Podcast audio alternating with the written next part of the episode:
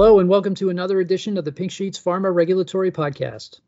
I'm Derek Gingery, a senior writer at the Pink Sheet. I'm joined by senior editor Sue Sutter and executive editor Nielsen Hobbs.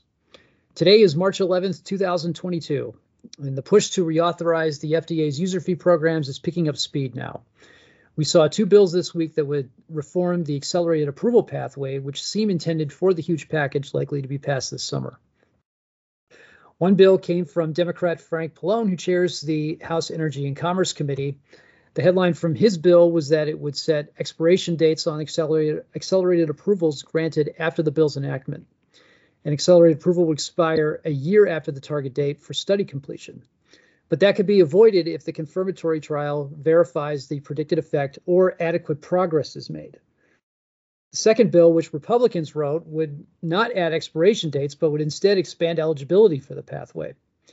The primary option for accelerated approval is, is an effect on a surrogate endpoint that is reasonably likely to predict clinical benefit.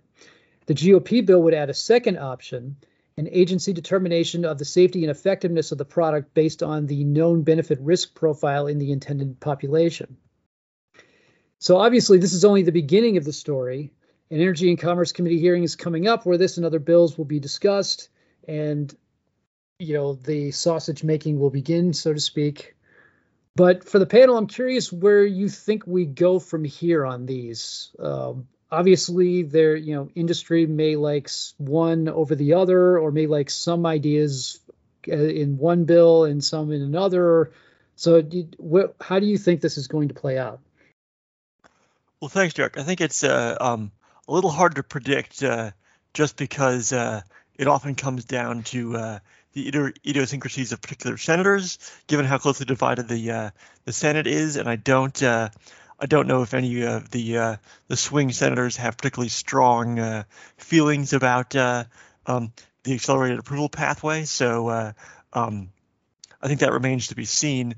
Um, you know, I think it would be hard to imagine a user fee bill that uh, gets enacted this year without some kind of you know significant changes to uh, accelerated approval, whether those be were kind of pro-sponsor or uh, pro-skeptic, um, you might say, uh, in terms of uh, um, their uh, um, their approach to sort of kind of which direction the pathway goes. But uh, um, it's certainly very interesting. Um, uh, dueling visions of sort of kind of uh, how the pathway could evolve in the two in the two bills that you wrote about this week.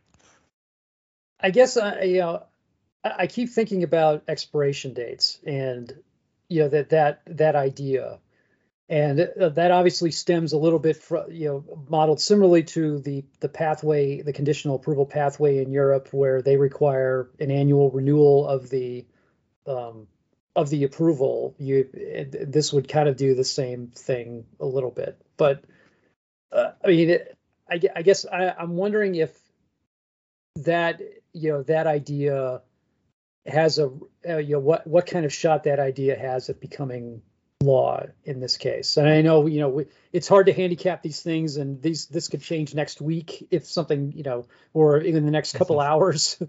but you know, but I mean, I mean the I mean, let's be honest. The the the pharma industry has a really good lobby. They're very powerful. Is that I mean, are they and they obviously don't like that. So, you know, do you think that this could that could do you think that has a decent chance of getting enacted? That part of it. I'm a little skeptical about that. You know, FDA seems um, hesitant about that. You know, we've seen uh, uh, uh, when they've been on, been on the hill, they've said sort of flat out, we don't need, uh, um, you know, a conditional uh, marketing pathway. They obviously sort of kind of could uh, evolve their position with now a, uh, you know, a confirmed commissioner who, you know, had to pledge that he would, uh, you know, look into uh, accelerated approval changes in order to get um, to get confirmed, and you know, sort of as the um, the Biden administration sort of kind of perhaps, um, you know, thinks thinks more about sort of kind of um, what they uh, what they want to see out of uh, um, you know their uh, you know perhaps uh, um, last remaining months of uh, congressional uh, um, majorities for um, for Democrats. They could sort of kind of envision sort of kind of a push on this or you know that or the other thing. So um, you know it's certainly possible. I think I would grade it as less likely than sort of kind of than the um, you know, some of the other aspects of that bill that sort of would be through kind of, uh, you know, uh, re- requirements for uh, starting trials or for finishing trials or for, uh, um, you know, uh, you know, more uh, expedited withdrawal of a product that sort of failed to prove um, benefit. And you know, it's not unlike the um, you know, the sort of kind of the automatic withdrawal that you're talking about, but it um, is not quite the same. You know, sort of kind of nuclear trigger that sort of that uh, um, this uh, um, this legislation seems to envision, even though there are you know are sort of as you uh, mentioned in your stories, were kind of you know ways that FDA could sort of kind of uh, you know shade that and uh, you know uh, interpret that to you know create loopholes when they really wanted to. Yeah, I mean, FDA has said, or at least CDER has said, we don't think we need a conditional approval pathway, but certainly a number of FDA officials over the years have said it needs to, there needs to be an easier way to get a drug off the market when it fails its confirmatory trial. And um, I'm not sure that either of those bills out there right now really does that. I mean, the Democratic bill attempts to make a stab at it, but I don't know how effective it really would be. Yeah, and, and something that it, you know the the Republican bill just kind of leaves the you know expedited withdrawal portion of the the law that describes accelerated approval unchanged, which is uh, you know really just kind of sets in motion the the process we know of now, which is anything but expedited. Exactly, uh, it's a misnomer. it, it drives me nuts when they when they use that term. and, and we've heard over and over again that we need they want a way to get these be able to do this quickly, but you know even even the Democratic bill says, you know, you have to allow note, you have to allow notice, you have to allow comments, and you know, if, you know, you're thinking maybe you could get that done if it was just in a written form and there was no hearing and no appeals and so forth. I mean, maybe you could get that done in you know 90 days. I don't know. I'm making that up, but it, it yeah, it seems like you know, with just making withdrawal something that would be, you know, a lot of people would consider expedited would still be difficult even if you got everything you wanted. I think they'd have a lot of trouble trying to get away from offering a public hearing because I think in some of these therapeutic areas you'd have a, a lot of outrage among patients if FDA is, is being seen as overly heavy handed in trying to get a drug withdrawn from the market. The other interesting thing about both of these bills is that they were they were trying to set up agreements between the sponsor and FDA or opportunities for meetings and so forth to I mean in the Republican bill's case they want an entire an opportunity for like an entire development clinic development plan where you could you know start from you know pre-application all the way through post approval and get get some clarity on at least uh, at least that's this is the, the idea is to get some clarity on how you would meet the requirements, what the requirements are going to be, how FDA views all that, and then, you know, okay, off you go. And then you know, and you'll know in advance kind of what the confirmatory trial is going to look like before you start, and which is, you know, and that kind of thing. Um, I could see that. I mean, Matt, you talked about some, you know, kind of thing, bits and pieces, maybe that, you know, or some kind of form form of this that could end up in the final bill. I mean, something like that seems like something a thing that both sides could get behind and might be kind of easy to agree to.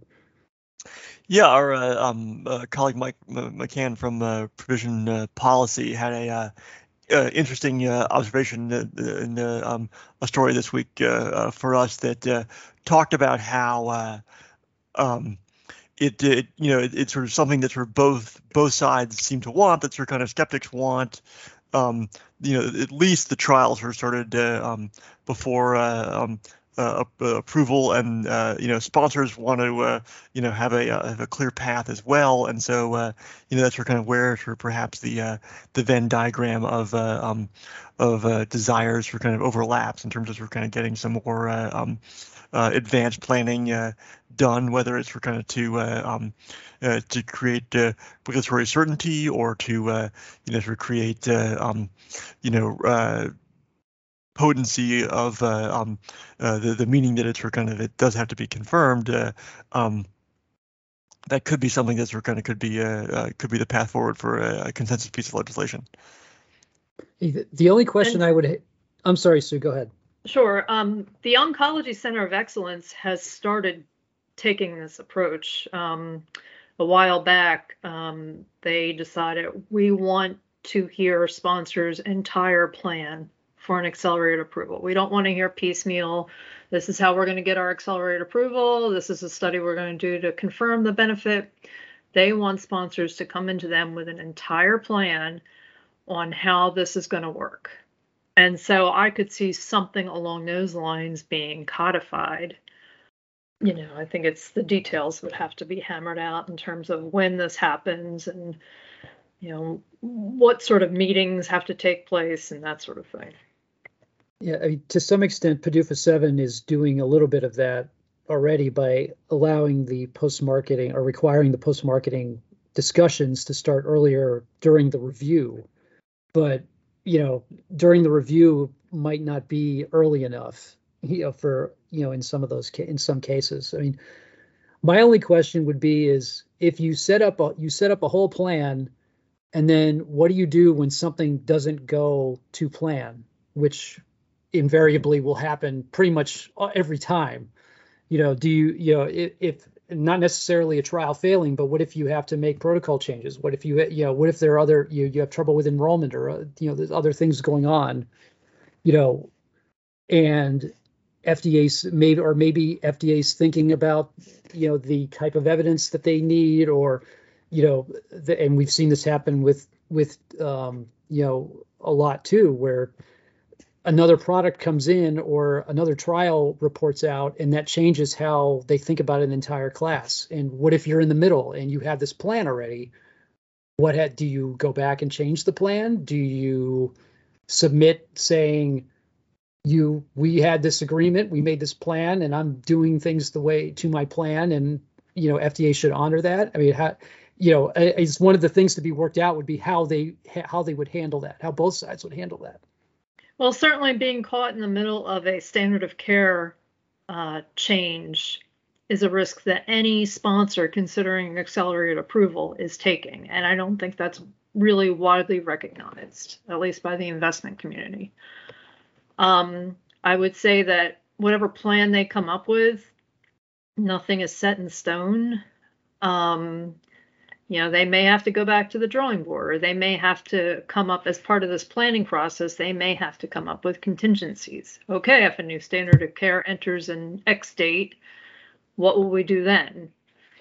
You know i mean that's mm-hmm. it seems like a lot of work um, but i think it's some forethought that has not been happening up to this point in terms of what sponsors and, and even the agency have been planning for I mean, we saw it with special protocol assessments, and this was several years ago. There was a lot of complaining about that, where there were a couple of cases where something changed mid, you know, mid development, and they and the FDA kind of had to go back or make changes that didn't didn't go along with the original agreement, and you know that certainty went away, and you just wonder if accelerated approval is a lot used a lot more than special protocol assessments are. So you wonder if how how that how that goes how that how that comes out, especially you know in, in those situations.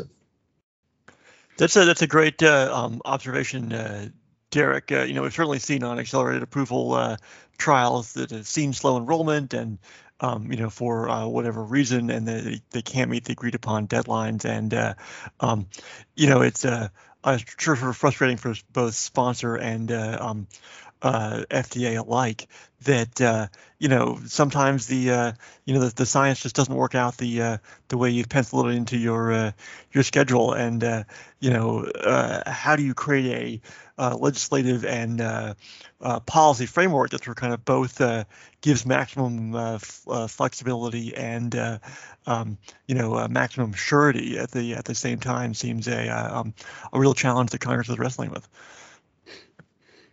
Yeah, and speaking of challenges, we also saw this week that uh, Oregon has applied for a Medicaid waiver that would allow to exclude coverage of accelerated approval drugs, even if the required rebates are provided.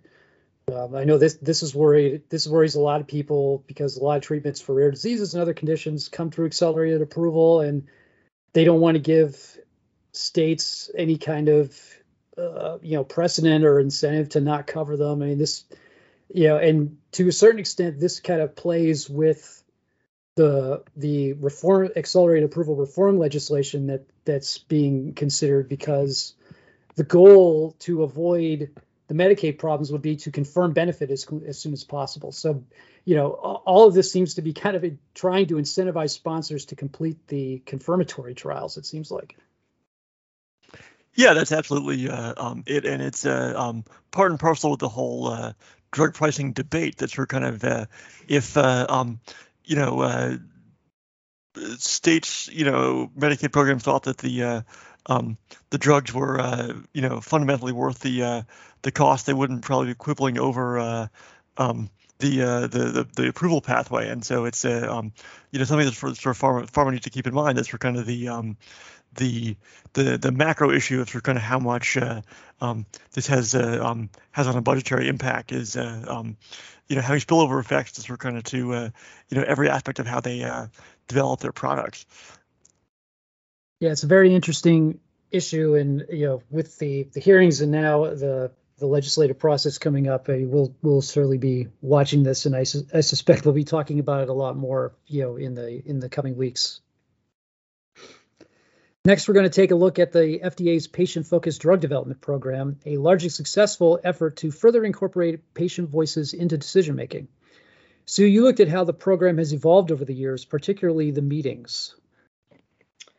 Yeah, so this was based on a um, panel discussion at the Biopharma Congress um, recently, and um, there was a lot of discussion among um, patient advocacy groups and um, rep- their representatives and FDA talking about how the the format for these PFDD meetings has really stood the test of time in terms of the questions that they ask the patients about the most significant health effects and daily impacts on their condition, how their condition has changed over time, current approaches to disease management, and what they would like to see in, a, in an ideal treatment.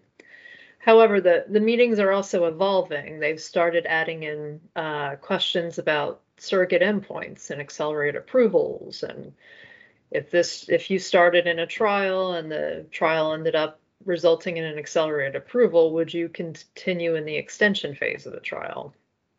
So it's kind of interesting how these have evolved. And it's, you know, there's that interplay again with accelerated approval. Can't seem to get away from that. Um, and then also kind of um, another big concern of the the patient advocates is they just they there's not a lot of transparency in their minds as to how these PFDD meetings and the information that comes out of that are being used by the FDA in its regulatory decision making. And this was an issue that was flagged um, by an external consultant's report um, over the summer that they want the agency to more clearly explain how it uses uh, patient experience data in its drug and biologic approval decisions. Yeah, I I like you, Sue. I was around when this program was created way back in was like 2012. Yeah, it seems like forever ago.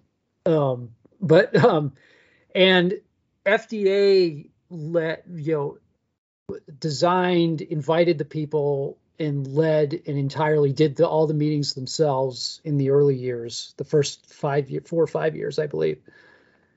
And then it kind of evolved into where they said patient groups could do their own, and we'll have FDA staff there to listen, and then we'll produce you produce your own report, and we'll take it and look through it, and et cetera. Um, is there any chance of FDA going back to that, or at least you know st- leading their own meetings? I know they still do one or you know the occasional one, but it's it's inconsistent now. Yeah, they still are leading meetings every now and then, but it's prime they're primarily run now those meetings by um, external groups, patient advocacy groups, and I don't think you're going to see um, that dynamic change. I think FDA set the stage, they created the template, and they've handed off to the patient community by and large. And the, the patient community has taken this up. I think I said in my story there have been about 50 externally led meetings to date. Wow. Which is a pretty healthy number. Um, yeah, Now these are these are a big lift for patient groups. You know, they're, they're not cheap to put on. Um, and you know they produce these voice of the patient reports which apparently you know i've read them before they have great information in them but again that's why they they want to know better how fda is using this report um, one patient advocate i quoted in the story said you know you want to make sure you're getting a return on your investment for these meetings. And so it would help to to have more transparency around that. Sue, do you think that might be sort of what's uh, driving in part this sort of kind of this in, increased discussion of uh, the you know technical aspects of approval and the you know uh, you know surrogate markers and uh, like that that sort of kind of patients don't just kind of want a uh, a forum, but of kind of want to you know a real kind of uh, um, you know down to um, down to business approach of uh, sort of kind of what uh, what it is they're doing with FDA in these uh, in these meetings. And that means getting uh, you know getting treatments and and, uh, and cures uh, um, you know in the hands of patients, and that's sort why they're focused on the, these more uh, technical mechanisms as opposed to kind of the disease discussion stuff. That was of kind of the perhaps more the original vision. Yeah, I mean they definitely have gotten more into these you know the the regular the regulatory policy points and the, and the technical discussions, as you say. Um, I don't think you're going to see them move away from the disease and, and symptom discussions because that's really what these meetings are at the heart of them. But I do think, um, you know, a better evaluation of what patients are willing to risk for a certain amount of benefit, you know, I think that does inform FDA's decision making there. Yeah, and, and people, I mean, at least early on, the the meetings were were targeted at diseases that they didn't, the FDA didn't know much about and didn't have a whole lot of experience with. So they needed patients to tell them what to look for. And um, you know, going forward, you wonder if I mean they're probably never going to run out of diseases that they ever that they don't have any experience with, but you know, or don't have a lot of experience with. But um, you know, you wonder going forward to you know how how do you how do you better indicate that you look you consider patient experience data when you're doing a review? I know one of the ideas is to have a, a actual physical place in the documents that says here's the patient experience data I, I looked at. And you could just pencil in i read the voice of the patient report from this date. I read this. I did that. I did that. We had a meeting. We did this.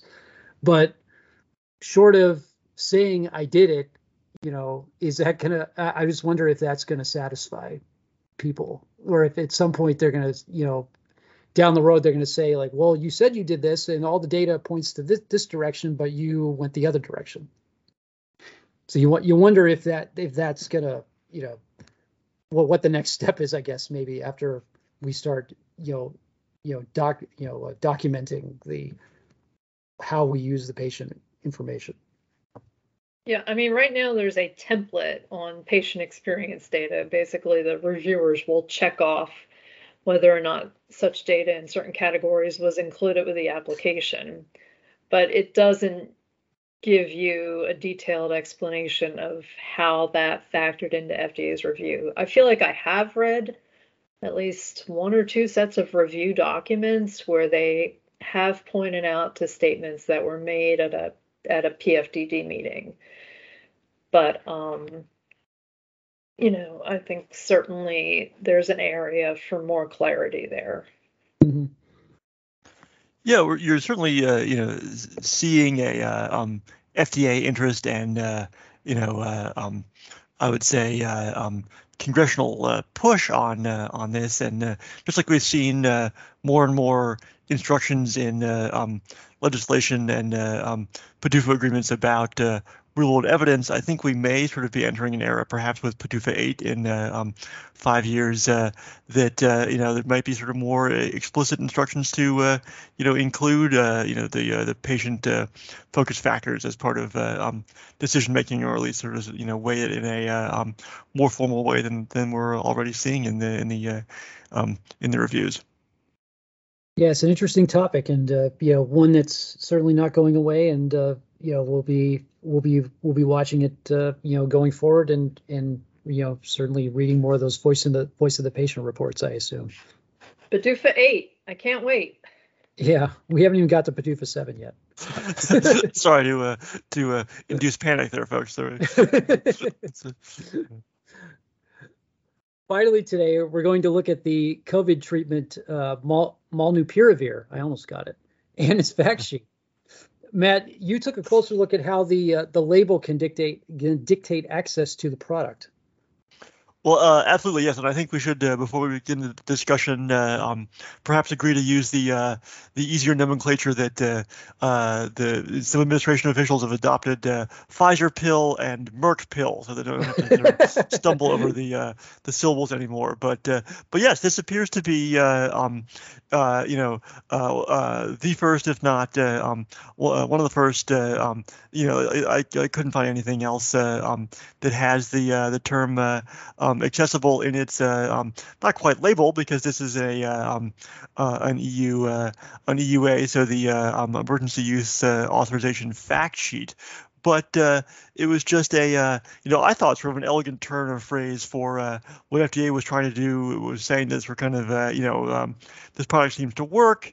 It has, you know, a fairly lengthy list of, you know, potential side effects but if uh, uh, there's anything else you can take that uh, um, we think works better, uh, uh, take that. But um, this is still an option for you if you don't have any other options. And uh, um, you know that's certainly a, a good English uh, um, uh, you know use of the um, the word. However, in um, Washington speak, accessible um, is often a proxy for pricing. you know, when I asked them about this, FDA uh, said that they definitely uh, um, uh, did not include uh, pricing as a uh, um, as a consideration when they um, when they did that, and um, so um, you know, it just we should probably kind of take it in the context that um, FDA is using it, which you know, which means it's a you know, it's sort of a last line item, especially for given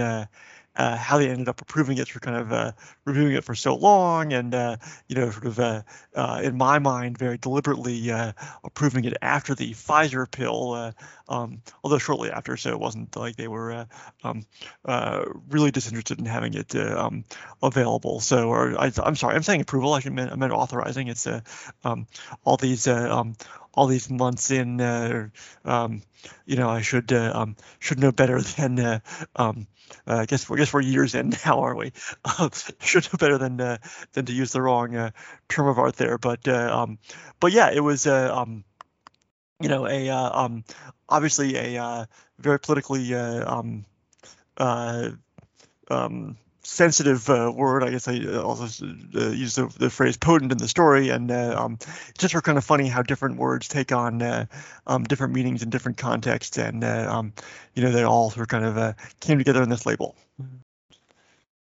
So, yeah, we we we we know that you know off the top, FDA is not supposed to consider pricing in decision making. Period. That's their that's their mantra. It's been their mantra for years now. But we've seen at least with the in the generics context, we've seen kind of that kind of get that line kind of get muddied a little bit um, in terms of you know how they approach generics and getting more generics onto the market, you know, for to you know in, improve like affordability and and so forth. Um, do you feel like the FDA is kind of getting more comfortable with you want to call it access if you know the the that you know that fancy word or or or or drug pricing as a concept you know now that they've you know now that they've put this in a label or in, or a fact sheet not a label. Well i think you know fda sort of kind of uh, um you know thinks thinks about it in multiple ways and uh, you know their their opinions change based on the circumstances and sort of kind of how uh, um how things have worked out. Uh you know we obviously saw um uh the the Gottlieb uh, um, uh, uh, FDA. I want to say Gottlieb administration. I don't think that's quite uh, quite how you phrase it, but the the the Gottlieb agency, um, you know, sort of be very explicit about. So kind of, you know, we're we're trying to approve a lot of generic drugs that's going to have a, um, you know, a an impact on um, drug pricing, and that's um, we think that's part of our um, our our uh, our edict there to uh, to uh, to work on that um, on that issue. And then uh, you know a couple months ago we saw um, uh, FDA kind of pivot in the oncology space and say you know what these um, these products, uh, uh, these PD1s from uh, China, I know, which were kind of expressed a little enthusiasm about enthusiasm about them earlier. you know, in a pricing context, you know, now we're going to not think about pricing when we think about those those issues, so so they can sort of kind of go, um, you know, through kind of um, goes up and up uh, up and down and depending on the context so uh, you know fda has always sort of kind of held that uh, um, held that in their um, in their in their heads, I think, and uh, um, uh, how they uh, how they express it and use it depends on the uh, um, the particular context a product. And uh, here, obviously, I don't think they were um, thinking about uh, um, um, pricing. Obviously, um, these medicines remain free for U.S. Um, patients, so that's not an issue for them there. But um, it's a um, it is a um, it is a, it is a term that sort of kind of has uh, taken on this pricing meaning, and it's just uh, um, you know something that sort of uh, um, was a um, was a, a, an interesting uh, way of using it in a non-pricing context. I thought. So should they have said if other treatments are not available? I guess uh, I guess that's a sort of an English uh, synonym. Uh, maybe uh, um, maybe that's uh, um, would have uh, would have saved me from running the story if they had done that. I guess. now, well, one thing that we you know another question I wondered about was you know if they go for the full approval, they try, turn the EUA into an approval, into a full approval, and make it accessible, you know, after the pandemic is over officially would would you expect that kind of language to remain in the put to be put in the actual label? I don't see why not.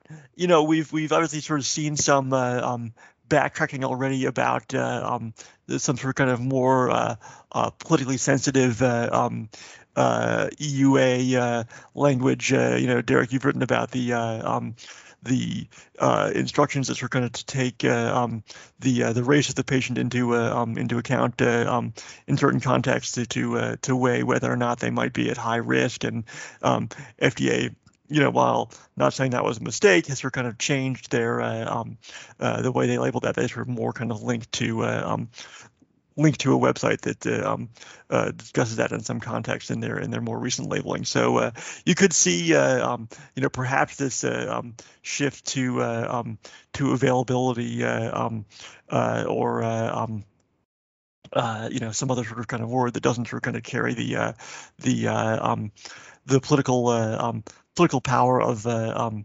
accessible. So um, you know, uh, uh, I did not get into my story, and uh, would be curious if anyone uh, knows, or kind of how did that, how that word uh, got uh, um, got to be associated with um, with pricing. Obviously, um, you know the, uh, trade firms uh, accepted as something, and uh, you know I, I, wrote about in the stories for kind of the, even the uh, uh, pharma seems to think it's uh, um, worth getting their um, name associated with it when you do sort of certain Google searches. Although not anymore. Once I asked pharma about that, I've not been able to reproduce that that Google search. So um, so who knows? But um, the um, you know, it is a uh, um, it is a uh, um, you know a meaningful word that uh, again I don't think your patients or physicians are going to probably think about it in the same way that of kind of uh, um, people that uh, you know spend their days uh, reading white papers and talking to lobbyists might might think about it. But um, you know it um, it's it's something that I, I wouldn't be surprised if it ended up uh, um,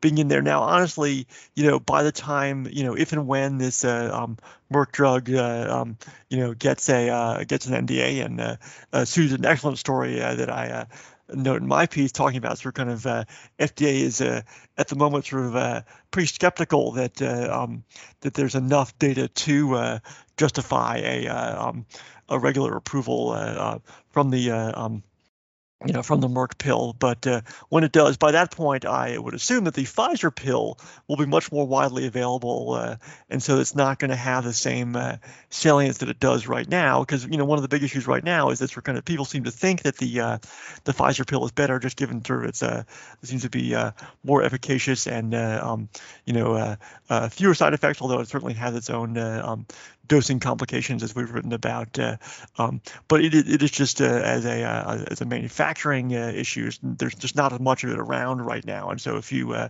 um, you know if you have COVID and uh, um, are at high risk, you know chances are you'll have um, access to the uh, um, to the Merck pill much more uh, easily than you would to the uh, the Pfizer pill. And so uh, by the time this kind of ends up on a regular label, perhaps that's not going to be an issue in terms of sort of that uh, um, you know sort of kind of the uh, the actual product availability. So it's not going to be um, something they're worrying about putting in, in instructions.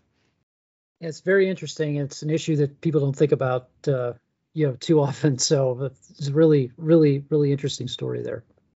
Well, thank you, Doug.